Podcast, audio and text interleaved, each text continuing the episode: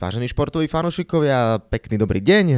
Od mikrofónu vás zdraví Stano Benčat, je tu ďalší diel olympijského podcastu.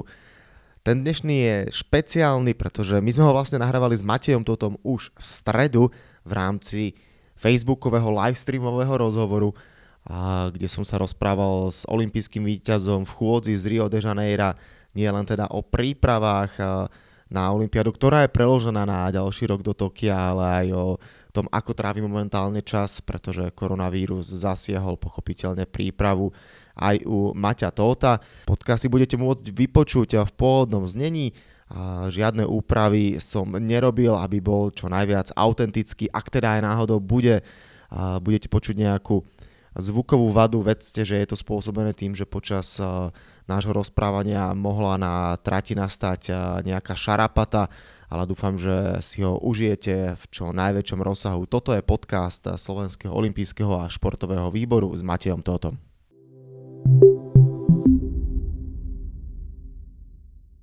Pekný dobrý deň, zdravím všetkých športovcov, olimpionikov, športových fanúšikov, ale aj úplných lajkov. Tí, čo nás budete pozerať počas najbližších minút a vedzte, že je streda 1. apríla deň bláznov, vtipov, žartíkov, hoci v dnešných eh, časoch na ne až taký priestor a dôvod ani nie je.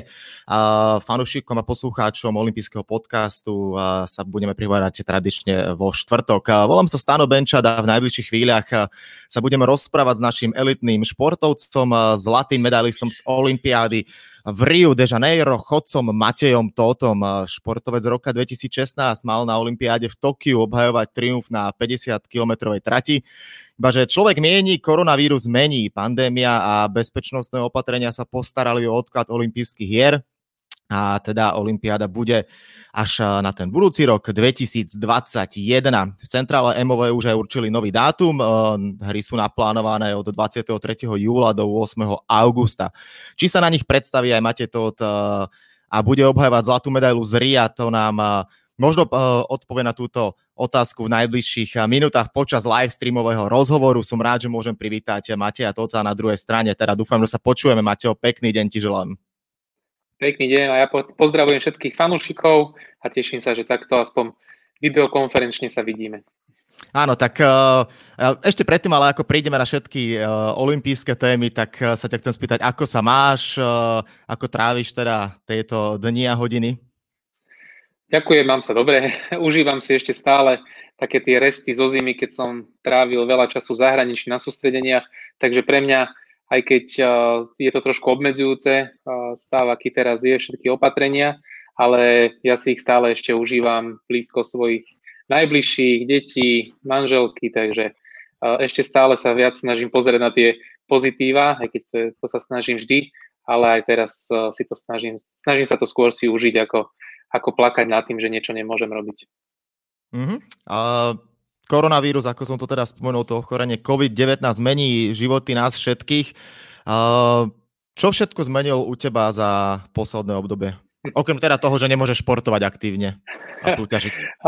Áno, zmenil kompletne plány, ktoré sme mali. Ako, uvedomili sme si hlavne, že človek môže plánovať, ale naozaj pán Boh alebo koronavírus mení, ako si vtipne povedal. Takže je to tak, naozaj sme maličkí a veľa vecí nevieme ovplyvniť alebo veľmi ťažko ich vieme ovplyvniť. Toto sme si uvedomili a snažíme sa tomu prispôsobovať a ako som už spomínal, skôr sa teda, skôr sa orientovať na to pozitívne, čo to všetko prinieslo, ako na tie negatívne. Mm-hmm. Ja len... sa dajú nájsť. Takže ja namiesto teraz takého bežného režimu ráno odprevadiť deti do školy, ísť na duklu, cvičiť, trénovať, potom obed, druhé cvičenie, deti, krúžky, tak namiesto toho v podstate gro tých aktivít vykonávame doma. Trénujem v obmedzenom režime, na Dukle teda nechodím, trénujem sám individuálne, buď doma na behátku, alebo si idem zabehať niekde do prírody, kde som sám, ale ten tréning je taký udržiavací hodinka a zbytok dňa v podstate sa venujem rodinke, ako som hovoril, užívame si svoju blízkosť, spoločnosť, deti sa učia, ja som trošku aj učiteľ sem tam, keď treba, a som záhradkár sem tam, sem tam kutil, takže bežné veci, čo veľa ľudí možno vníma ako nejakú obtiaž, tak ja si to momentálne užívam. Mm, super, no ja len pripomínam aj pre divákov, že môžete písať otázky a na záver roz, live streamového rozhovoru sa k ním dostaneme. A spomenul si teda, že si aj príležitostný učiteľ, tak máš deti, máš dve cery, ktoré sú tak na prahu puberty. A zvládaš to učivo všetko, keď, sa, keď otvoríš knižky? No je to niekedy dosť náročné. My sme sa tak rozdelili, keďže manželka je učiteľka 1-4, tak ona má na starosti viac tú mladšiu štvrtáčku a ja sa teda snažím venovať MK, ktorá je siedmačka. Na jednej strane je to ľahšie, lebo veľa vecí si vie urobiť sama, samostatne, niekedy však e, zakričí, že treba niečo pomôcť a, a naozaj niekedy už musí pomôcť až Google, ale zatiaľ to myslím, že zvládame a všetko sme a zatiaľ sa nejak tomu dopracovali, vysvetlili si a, e, zvládame to bez nejakých ťažkostí. Je to aj pre teba možno také príjemné, taký návrat do detských čias, že pripomenieš si to učivo, ktoré sme mali na školách? Určite áno, pre mňa je práve ten 7. ročník taký, kde už treba niečo vedieť, treba sa vzdelávať, učiť, už to není len o nejakom učení sa písať, počítať, ale naozaj už aj nejaké vedomosti sa obohacujú a získavajú. A práve v tom ročníku alebo v tom čase na tej základnej škole som mal veľmi rád matematiku, takže a pre mňa je matematika teraz taká celkom príjemné, príjemné oživenie si tých spomienok na všetky tie vzorce a percentá a úroky a všetko, čo s tým súvisí. Takže uh, myslím si, že my, čo sme už veľa vecí zabudli, si takto vieme zopakovať a uh, človek si to tak oživí a ešte stále je tam taká tá logika, ešte to není ten drill, čo je na strednej škole, kde už možno to kde som aj ja prestal mať rád matematiku, ale, ale toto je ešte to príjemné. Jasne. No tak, ale to je aspoň super teda, že máš stále čo robiť, že sa nenudí, že ten program vďaka deťom teda je dostatočne vyplnený a potom možno spomenul si aj tú záhradku alebo teda nejaké tie kútelské záležitosti. V čom si najlepší? Čo ti najviac ide? Zoberieš kladivo a zmeníš sa na takého domáceho MacGyvera? Neviem, či som v tom najlepší, ale snažím sa. A dokážem veľa vecí urobiť, ale hlavne vďaka teda môjmu ocinovi, ktorý tiež, čo si ja pamätám, všetko doma robil, takže on nás niečo priučil, veľakrát nám aj pomáhal doma, keď sme niečo majstrovali také väčšie, takže snažil som sa pochytať a tým pádom také drobné veci, drobné opravy zvládnem aj sám. A, ale myslím, že skôr, skôr ma baví tá záhradka, pokosiť trávnik, to je také úplne relaxačné pre mňa. Dokonca som sa teraz odhodlal aj ostrihať stromčeky v záhrade, ovocné, čo som robil asi prvýkrát úplne sám, ale starší pán sused ma pochválil, takže to bola pre mňa veľká podsta. A môj otec to ešte nevidel, takže budem mu to musieť odfotiť, že či, či, či aj on to schváli, keďže on je v tomto určite lepší ako ja. Jasne, teraz čo bolo uh, chlady a mráz trošku Nepomrzli ti si stromčeky? Dúfam, že to zvládli. Tak našťastie v Bystrici sme ešte trošku posunutí, čo sa týka tej vegetácie, takže my ešte ani zďaleka nejak nepučíme a uh-huh. tým pádom tá, tie mrazy, ktoré tu boli teraz v poslednej noci, tak nejak negatívne na nás nezaučinkovali. Aspoň dúfam, no uvidíme, čo bude potom.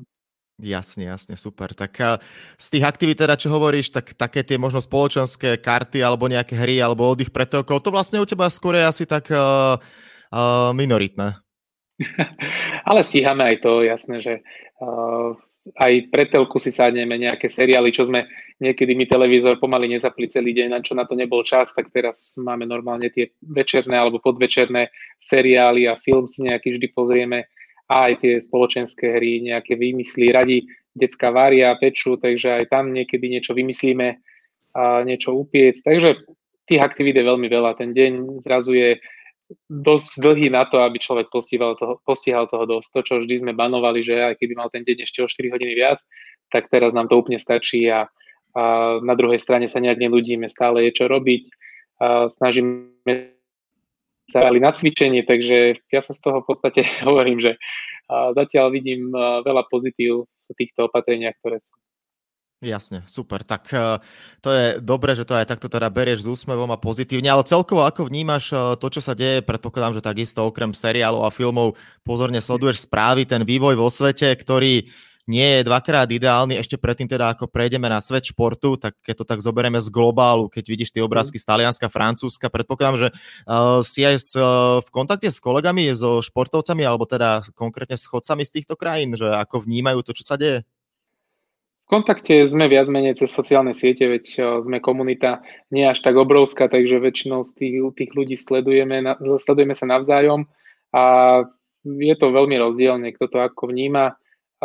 Určite takmer nikto nejak, není v nejakom tréningovom zaťažení. Čo vidím, tak skôr teda v domácich podmienkach sa snažia niečo robiť, ale našťastie teda nezaregistroval som žiadne nejaké tragédie medzi, medzi kolegami alebo nejaké postihnutia konkrétnych chodcov, takže aspoň v tomto je to dobrá správa ale tú situáciu vo svete samozrejme sledujem. Tie prvé dni boli také, že takmer celý deň som bol na, na spravodajských portáloch, sledoval som počty, sledoval som, ako sa to vyvíja.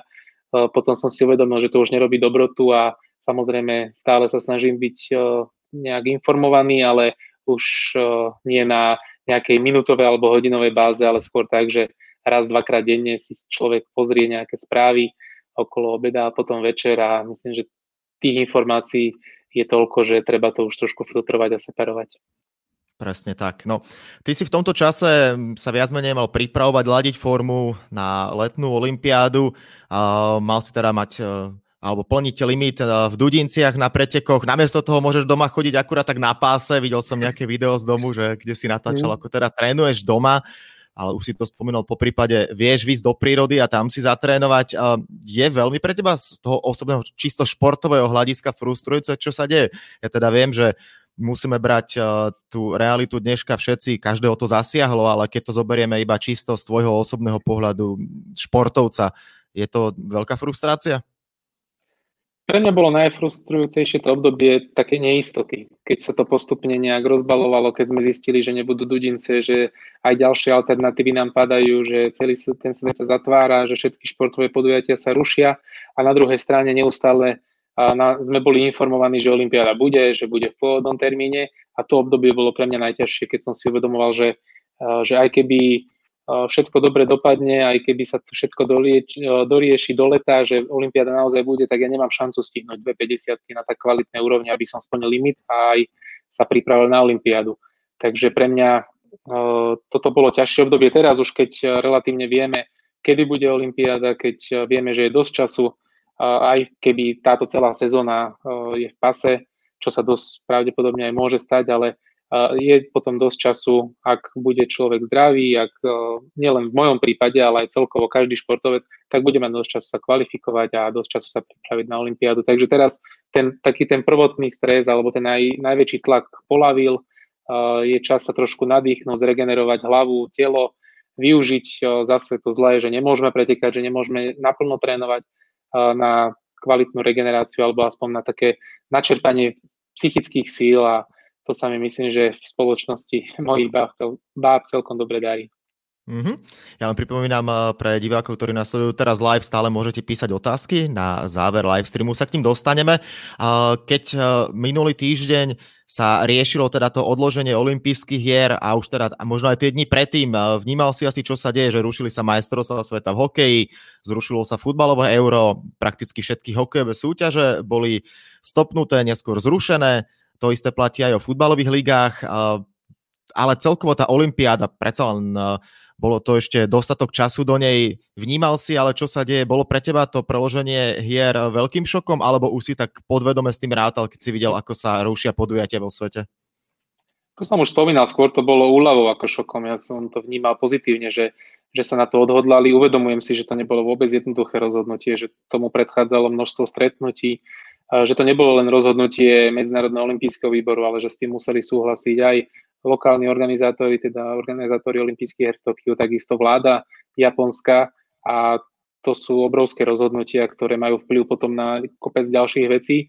Rozhodnutie prišlo, že relatívne rýchlo sa dohodli aj na odložení, na konkrétny dátum a toto všetko pre nás športovcov je teda skôr uh, pozitívne a skôr uh, to uľavilo z toho šoku, ako alebo z tých negatívnych emócií, ako by to malo spôsobiť nejaký šok. Takže ja osobne som to bral skôr pozitívne. Mhm. No a pozitívne napríklad to bral aj Jakub Rigar, vodný slalomár, s ktorým som robil podcast pred pár dňami z karantény, keďže on sa vrátil z Austrálie a musel tam nastúpiť doma do karantény. Ten povedal, že má teda rok na to, aby vylepšil a odstránil, vylepšil svoju formu, odstránil všetky chyby je to také, že áno, on je mladý chalan, má 22 rokov, ale ako to vnímaš ty? Predsa len už ten športový vek výrazne vyšší a ten rok navyše uh, ty si teraz ladil formu na to, aby bolo všetko pripravené na leto, poznáš do detailov svoje telo a vieš teda odhadnúť na to, aby si bol 100% pripravený. Ako veľmi ti to uškodí, že ešte 365 dní no. musíš počítať, kým sa teraz začnú olympijské hry? Tak uh, ja som to prežíval trošku inak. Uh, z môjho osobného hľadiska to samozrejme nie je ideálne posunúť ďalší rok, uh, ale vnímal som to skôr z toho globálneho hľadiska, z toho, z toho osohu väčšiny. Takže z tohto pohľadu to bolo pozitívne. Z toho môjho osobného to bolo najprv teda a asi ste aj zaznamenali viacerí to moje vyjadrenie, že v podstate si to už neviem predstaviť. Ono to de facto stále platí, že momentálne v tejto situácii, akej som, už uh, som si není istý, či budem schopný sa pripraviť na, na Olympiádu, ktorá bude o rok, lebo v, naš, našom ponímaní je to ďalšia zimná príprava, ďalšie kvanta kilometrov, ďalšie sústredenia a to už nie, nie je ľahké sa na to motivovať. Ja som do tejto sezóny išiel s tým, že je to moja posledná sezóna, že urobím úplne maximum, čo je v mojich silách, aj psychických, aj fyzických, aby som sa čo najlepšie pripravil aj na jar, aj potom na samotnú olympiádu. A je to ako keď uh, hráte poker a dáte proste all in, alebo idete hob alebo trop. To znamená, ja som tam dal naozaj úplne každú, každú bunku svojho tela, každú, každý zbytok energie. A teraz, keď uh, to investujete a keď to tam dáte na ten stôl a zrazu zistíte, že, že na ruke nemáte nič a uh, že nič z toho nebude, že ste vlastne prehrali, tak je to veľmi frustrujúce. Takže z môjho pohľadu tie prvé myšlienky boli také, že, že je koniec, že, že není šanca. Samozrejme, jedným dýchom som dodával, že určite nie je definitívny, že je to rozhodnutie, ktoré sa ne, nerobí horúcou hlavou.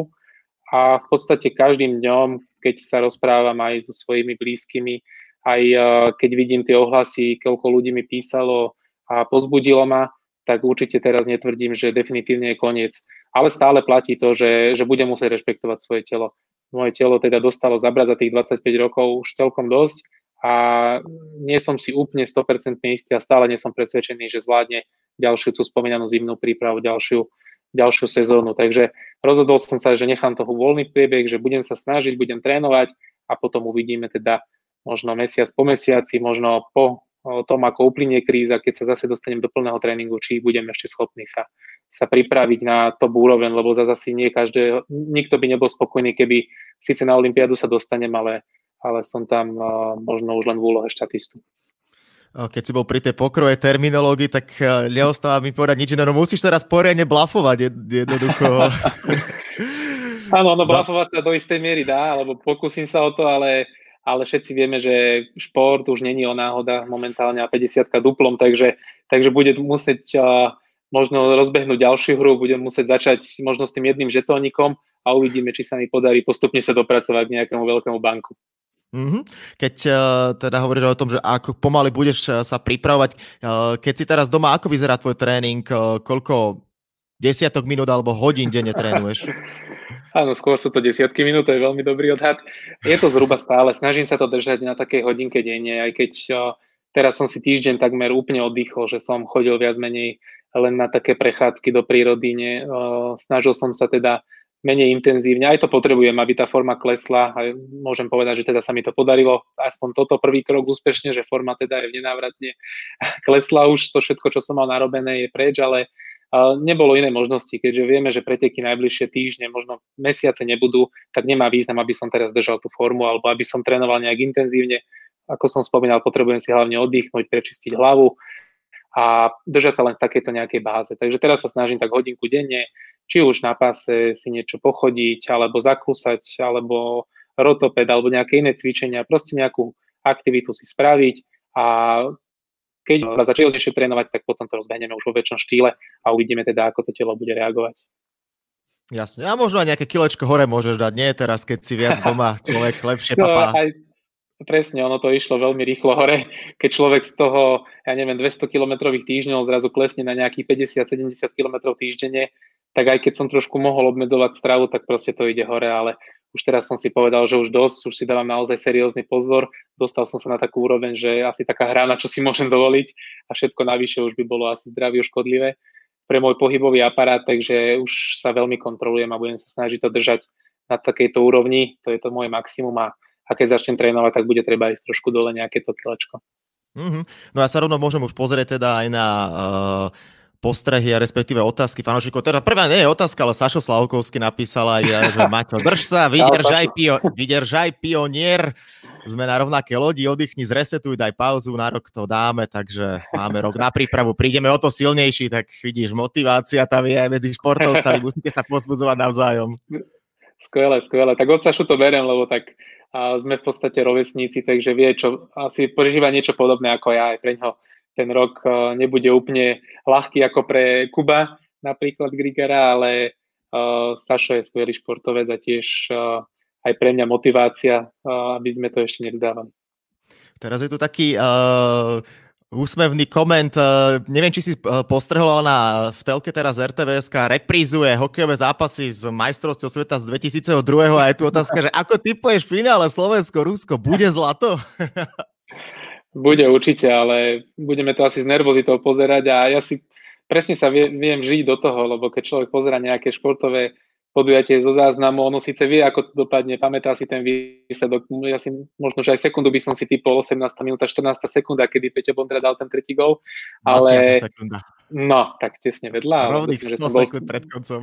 Bol som v tolerancii, dúfam. Áno, a, ale proste tie emócie, to šteglenie v žalúdku a ten adrenalín tam, tam zrazu tiež je, takže uh, mám rád aj takéto športové podujatia. Keď iné nie sú, tak myslím si, že aj toto bude stáť za to a môžeme si to spomínať. Áno, tie záznamy teraz mnohí športoví nadšenci a fanúšikovia oceňujeme. A poďme na ďalšiu otázku. Čo je podľa teba najnáročnejšie na chôdzi a či vidíš nejakých svojich následovníkov? Keď to robí človek od detstva, hovorím 25 rokov, tak mne nepríde nejaké nič extra náročné na tom samotnom, dajme tomu, pohybe. Čo sa týka toho športu, je to vytrvalostný šport, takže veľmi náročné je robiť kontinuálne, niekedy v určitom stereotype, to je možno pre niekoho nepredstaviteľné, ale tým, že ja som vytrvalec, tým, že naozaj od 13 rokov sa tomu venujem, tak mne to príde absolútne prirodzené a prirodzená súčasť toho športovania. A čo sa týka toho nasledovníka, myslím, že máme dosť potenciálnych športovcov, chodcov v rôznych vekových kategóriách, od tých možno detských, kedy naozaj ešte to dlhá cesta, cez tých juniorských, dorast, dorasteneckých juniorských, až po možno mojich terajších kolegov, ktorí všetci majú ten potenciál veľmi podobný ako ja. Ja som tiež nebol žiadna hviezda v tých mládežnických kategóriách a dokázal som sa tou dlhodobou prácou do, prepracovať až na ten vrchol, takže samozrejme chce to veľa športového šťastia, chce to veľa správnych rozhodnutí, veľa samozrejme aj tréningu, ale verím, že na Slovensku už teraz máme nejakého môjho, nejakého môjho nasledovníka, len samozrejme veľmi ťažko je v športe určiť, ktorý to bude a kedy to bude, ale určite sa budem aj snažiť aspoň nejakými radami, skúsenosťami pomáhať tomu, aby sa tam dopracovali. Jo, ja som sa predtým usmial, lebo nám napísal stand-up komik Jano Gordulič, že prečo si vyzradil, že kedy padol Peťo Bondrov gol, že chcel pozerať. Jano, pozeraj aj tak, eh, nebudeme hovoriť, kto predistoroval. To sú neover, neoverené informácie, možno, že sa všetko zmení, alebo že to bude tak, To sú čisté hoaxy, to ako, není o čom. A máme tu možno takú rodinnú otázku, že či je Martin Todd, futbalista, iba tvoj menovec, alebo nejaká rodina, alebo je tiež z Nitry? Uh, mám Martina Tota bratranca, ale nie tohto, takže, takže len náhoda menovec. Ja keď som bol dieťa a ešte boli niekedy telefónne zoznamy, to už si možno niektorí nepamätajú, tak e, v Nitre bolo asi na tri strany Totovcov, takže je to naozaj, a nie sme zase nejaká extra veľká rodina. OK, OK. Poďme na ďalšiu otázku. Ako bojovať proti vyhoreniu z tréningov? Či máš nejaké triky, ako prekonať obdobie, keď sa až tak nechce trénovať, keď človek mm. pociťuje, že dosiahol burnout, teda také vyhorenie? Áno. Tak uh, je to veľmi náročné. Sám som zažil nejaké uh, kedy, kedy som už pocitoval, že už to nemá význam, ale vždy prišlo nejaké, nejaká séria kvalitných, dobrých tréningov, keď, keď človek niekedy aj išiel na ten tréning, že sa mu nechcelo, že práve v tom burnoute si povedal, že musím, lebo je to moja práca, alebo musím, lebo, lebo som si to naplánoval. A zrazu pocítil nejaké naozaj skvelé pocity, alebo už len to, že aj napriek tej lenivosti sa donutil a išiel, tak to sú tie pozitívne emócie, ktoré, ktoré postupne sa teda hromadia a zrazu začnú predvládať nad tými negatívnymi. Takže pre mňa určite snažiť sa nájsť tú cestu späť k tým pozitívnym emóciám, tešiť sa z toho, že človek otrénoval možno aj ľahší tréning a postupne sa teda dopracovať zase, zase hore. Vždy je veľmi podstatné robiť to, čo, čo človeka naplňa. A keď uh, zrazu príde ten čas, kedy si povie, že už ma to až tak nenaplňa, tak si treba možno spomenúť na tie časy, keď ma to naplňalo, prečo som sa rozhodol športovať, prečo som si povedal, že alebo prečo som si vybral tento šport, prečo som si vybral behanie, to už je naozaj každého individuálne, ale každý to urobil preto, že, že to chcel robiť, že ho to bavilo a k tomu sa v tých myšlienkach treba vrátiť a, a hlavne presvedčiť tú hlavu, lebo veľakrát je to hlavne teda o hlave a nie o tele. Mm-hmm. Potom uh, mám tu ďalšiu otázku. Uh, máme teda otázku, ktoré bežecké, respektíve chodecké trasy sú pre teba v Bystrici najobľúbenejšie, kam najradšej chodíš trénovať? Paradoxne Bystrica na tie trasy nie je až taká ideálna, oveľa viac možností a radšej trénujem napríklad v Nitre, uh, kde je množstvo cyklochodníkov popri rieke. Samozrejme Nitra je rovinatejšie, takže má tu veľkú výhodu oproti Bystrici, že tu človek, keď má, má krásne cesty, možností, tak uh, skoro všetko je do kopca, čo my až tak nemôžeme. Ale keď už uh, mám teda trénovať, tak, uh, tak chodíme často napríklad na cestu k Smrečine, ale je to priemyselná zóna, takže viac menej len cez, cez víkendy. Veľmi často kvalitné tréningy chodíme na Sliač, to znamená cyklochodník Sliač zvolen, ale takisto aj cesta z Vlkanovej cez Hronsek, Veľkú Lúku až na Sliač, to sú všetko relatívne roviny, takže aj takéto. A keď som popri niekde Dukle a mám nejaký ľahší tréning, tak rád si zatrénujem aj na novom cyklochodníku vlastne od Dukly až, až do Podlavíc. Bystričania to asi poznajú, takže tých možností samozrejme je viac, ale uh, hovorím na také kvalitné tréningy, na dobrý okruh, uh, toho až tak veľa v Bystrici nie je. Mm-hmm. Potom tu máme ďalšiu otázočku, teda spomenul si ten koniec kariéry, či si vieš predstaviť sám seba ako trénera po konci kariéry? To nie, naprvé na to nemám ani vzdelanie, a za druhé, trénerský job je v podstate tak náročný ako, ako športovec. Musí cestovať, musí každý deň ten tréning prežívať. Takže toto som si už dávno v svojej hlave vyjasnil, že tréner určite nie, ale samozrejme, ak niekto bude chcieť odo mňa poradiť, možno vo nejakej takej roli mentora alebo poradcu, tak, tak veľmi rád, ale, ale tréner na plný úvezok určite nie. Uh-huh. A dám predposlednú otázku. Počas Olympiády v Tokiu mala byť voľba komisie športovcov SOŠV. A máš teda informáciu, že je to presunuté, asi to bude počas e, roku 2021? Neviem, či na toto vieš ty exaktne odpovedať. Určite zatiaľ nemám takú právnu odpoveď, mám len takú možnosť v mierne laického odborníka, alebo ako by som to povedal, Samozrejme, ten, tá voľba je naviazaná na olympijské hry. Musí prebiehať počas olympiády, takže tým pádom z môjho pohľadu to bude preložené. My zajtra máme konferenčný hovor s komisiou, kde sa máme stretnúť všetci na miesto zasadnutia, kde budeme určite preberať aj tieto záležitosti. Dáme si to viac menej aj právnemu oddeleniu ešte overiť, lebo mandát kvázi nám končí voľbou novej komisie, ale čo, čo ja viem, ako ja poznám ten štatút, tak vlastne voľby sú až na najbližšej olympiáde.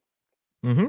A... Čo inak, no, pardon, čo by malo platiť de, de facto aj pre uh, orgány Slovenského olympijského športového výboru, lebo tiež je to všetko naviazané na olympiádu, takže myslím si, že aj tam sa to funkčné obdobie bude predržovať. Jasne, potom tu máme otázočku, že koľko bežeckých botasiek si zodral? To bude asi veľké číslo. Uh, nemám presné číslo, ale v priemere sa to pohybuje okolo 10, bota- 10 párov ročne. To znamená, ak športujem 25 rokov, tak by to malo byť nejakých 250. Samozrejme ešte tých mládežnických časoch to bolo trošku menej. Tam ešte boli časy, keď sme tenisky podlepovali u obuvníkov, keď sme ich zodrali. Ale myslím si, že ich je určite viac ako 200. Uh-huh. Ešte tu bola mimochodom otázočka, že teda keď nie je trénerstvo, ale či možno by si si vedel predstaviť sám seba ako spolukomentátor v telke, lebo predsa len, že ty máš aj novinárske vzdelanie, alebo teda blízko k novinárčine. Áno, tak ak bude o to záujem, tak uh, veľmi rád samozrejme tých prenosov z atletiky, respektíve nie až tak veľa, ale ak uh, niekto bude, ak má s tým niekto osloviť, tak, tak veľmi rád by som si na to dal. Mm-hmm. No a ešte máme otázočku. A s tou hypotézou o Olympiáde, vieš, kalkuluješ možno aj s možnosťou, že vlastne Olympiáda nebude ani v roku 2021? Tak takto ďaleko sme ešte nešli, takže uh, Samozrejme, tie vyjadrenia sú rôzne. Ja pevne verím a myslím si, že aj nech som o tom presvedčený, že, že tú krízu zaže, zaženieme oveľa skôr, ako, ako do konca tohto roka a pevne verím, že už rok 2021 budeme späť všetci v normále. Aj keď myslím, že ľudstvo a všetci si uvedomujeme, že takéto hrozby, že to není len o, tej, o tomto jednom víruse, ale že tých hrozieb bude asi viac a treba sa na to nachystať, ale uh, ja pevne verím, že rok 2021 už bude úspešný reštart a že všetko už pôjde aspoň približne podľa tých plánov, ktoré máme. Hm? A ja predsa len toto kolo otázok od uh, poslucháčov, čitateľov, fanošikov uzavriem. Mne píše kamož jeden do osobnej správy, že sa ťa mám spýtať, koľko pretekov ako chodec dokážeš vlastne absolvovať za rok, alebo teda za posledné dva roky a ako je to s podporou štátu uh, v rámci tvojho športového odvetvia? No, 50 lebo samozrejme pretekov môže byť viac, môžem súťažiť na 5 km, 10, 20, a tie sa dá, tých sa dá absolvovať viac. 50 som zatiaľ vo svojej kariére najviac absolvoval dve za rok. To je taká hrana, samozrejme aj tých sa dá robiť viac, ale na vrcholovej úrovni, keď sa človek na ne zodpovedne pripraví, keď zregeneruje, tak dve za rok. S tým, že nám platí limit vlastne rok a pol alebo necelé dva roky pred podujatím. To znamená, ak by sa podarilo ešte reštartovať tú sezónu a mne by sa podarilo pripraviť na jeseň a splniť limit, tak vlastne už nemusím potom ísť 50, žiadnu 50 až na samotnej olympiáde.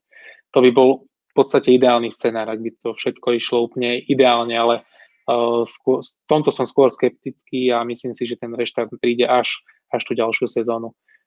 A čo sa týka tej podpory, tak uh, veľmi to záleží od výkonnosti je to taký začarovaný kruh, ja sa stále snažím vysvetľovať, že je to ako, že čo bolo prvé, či vajce alebo, alebo sliepka, tak, tak je to aj, aj s podmienkami. Športovec má vynikajúce podmienky, ja ako olimpijský víťaz naozaj uh, mám zabezpečené od realizačného týmu, materiálneho zabezpečenia, sústredenie, úplne všetko a uh, sú to skvelé podmienky, možno jedny z najlepších na svete, ale musel som sa tam dostať nejakými úspechmi a človek, keď sa dostane do toho začarovaného kruhu, tak musí ten výsledok spraviť kvázi prvý.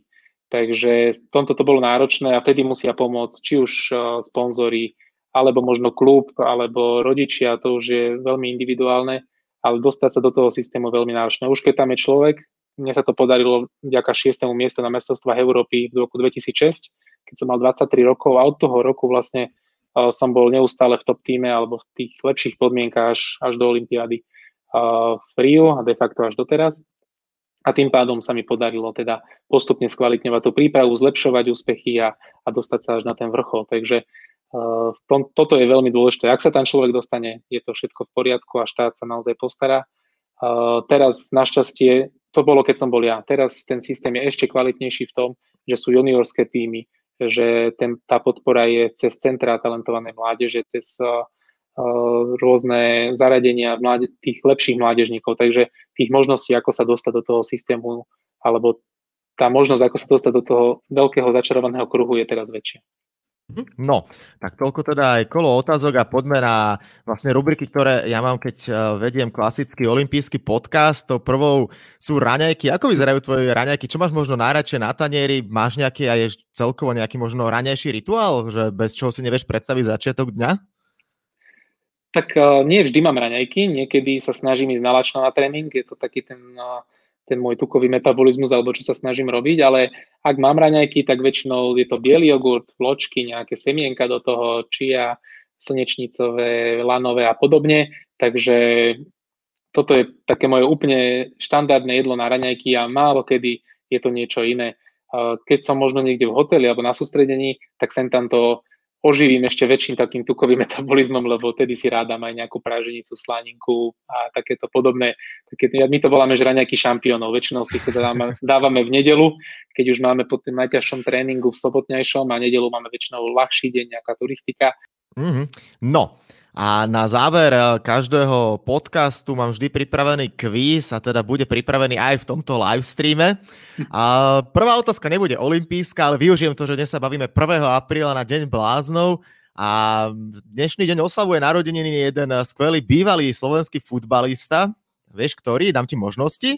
Bude to Robert Vitek, Marek Mintal, Lubomír Moravčík alebo Sili Német. Uh, tak naozaj čistá typovačka, netuším. A keďže Lubo Moravčík je rodák z nášho mesta, tak dám jeho aj. Nie, je to Robo Vitek. Ja som sa to dozvedel, keď som s ním mimochodom robil tiež jeden z olympijských podcastov, som si niečo pozeral a pozerám, že á, 1. apríla narodený, takže dnes oslavujem. Pozdravujeme a gratulujeme. Tak, pozdravujeme na diálku. Druhou otázku mám pripravenú tá už je čisto olympijska. Na Olympiáde v Atlante 1996 zažiaril v atletike fenomenálny americký bežec, ktorý vyhral preteky na 200 a 400 metrov. Vieš, o kom je reč? Michael Johnson. Presne tak, na 200 vtedy vytvoril aj svetový rekord 19.32, neskoro prekonal Usain Bolt. No a poďme na tretiu otázku. tá v rámci podcastov je vždy spojená s Japonskom, keďže v Japonsku stále veríme, že budú olympijské hry, teda v roku 2021 podľa najnovších plánov. Aj v roku 1964 sa konali olympijské hry v Japonsku v Tokiu a na štadióne vtedy v Čaši zapálil olimpijský oheň Yoshinori Sakai. A ja sa ťa pýtam, skúsi typnúť prečo, alebo teda čím bol výnimočný. Za A. Na predošlej olympiáde v Ríme získal v gymnastike 5 zlatých medailí. Za B bol to syn cisára Akihita. Za C športovec, ktorý sa narodil v deň hodenia bomby na Hirošimu. Alebo za D Yoshinori Sakai bol legendárny japonský sumo zápasník.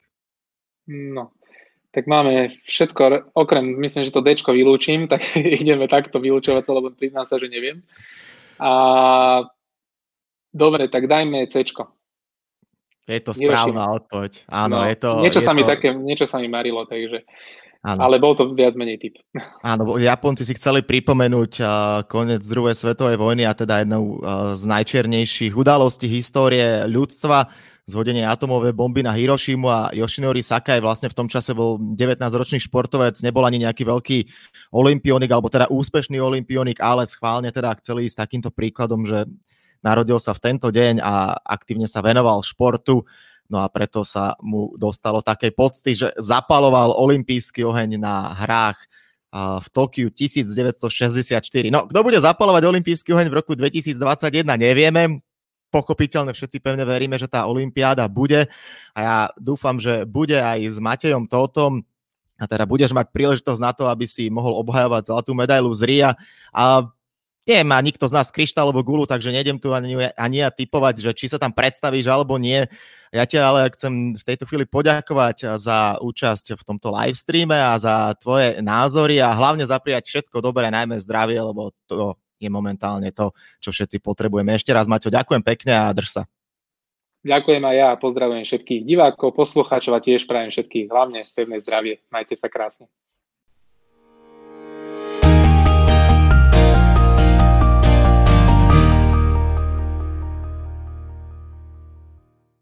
Tak, a to je na tentokrát všetko. Dúfam, že sa vám náš podcast páčil.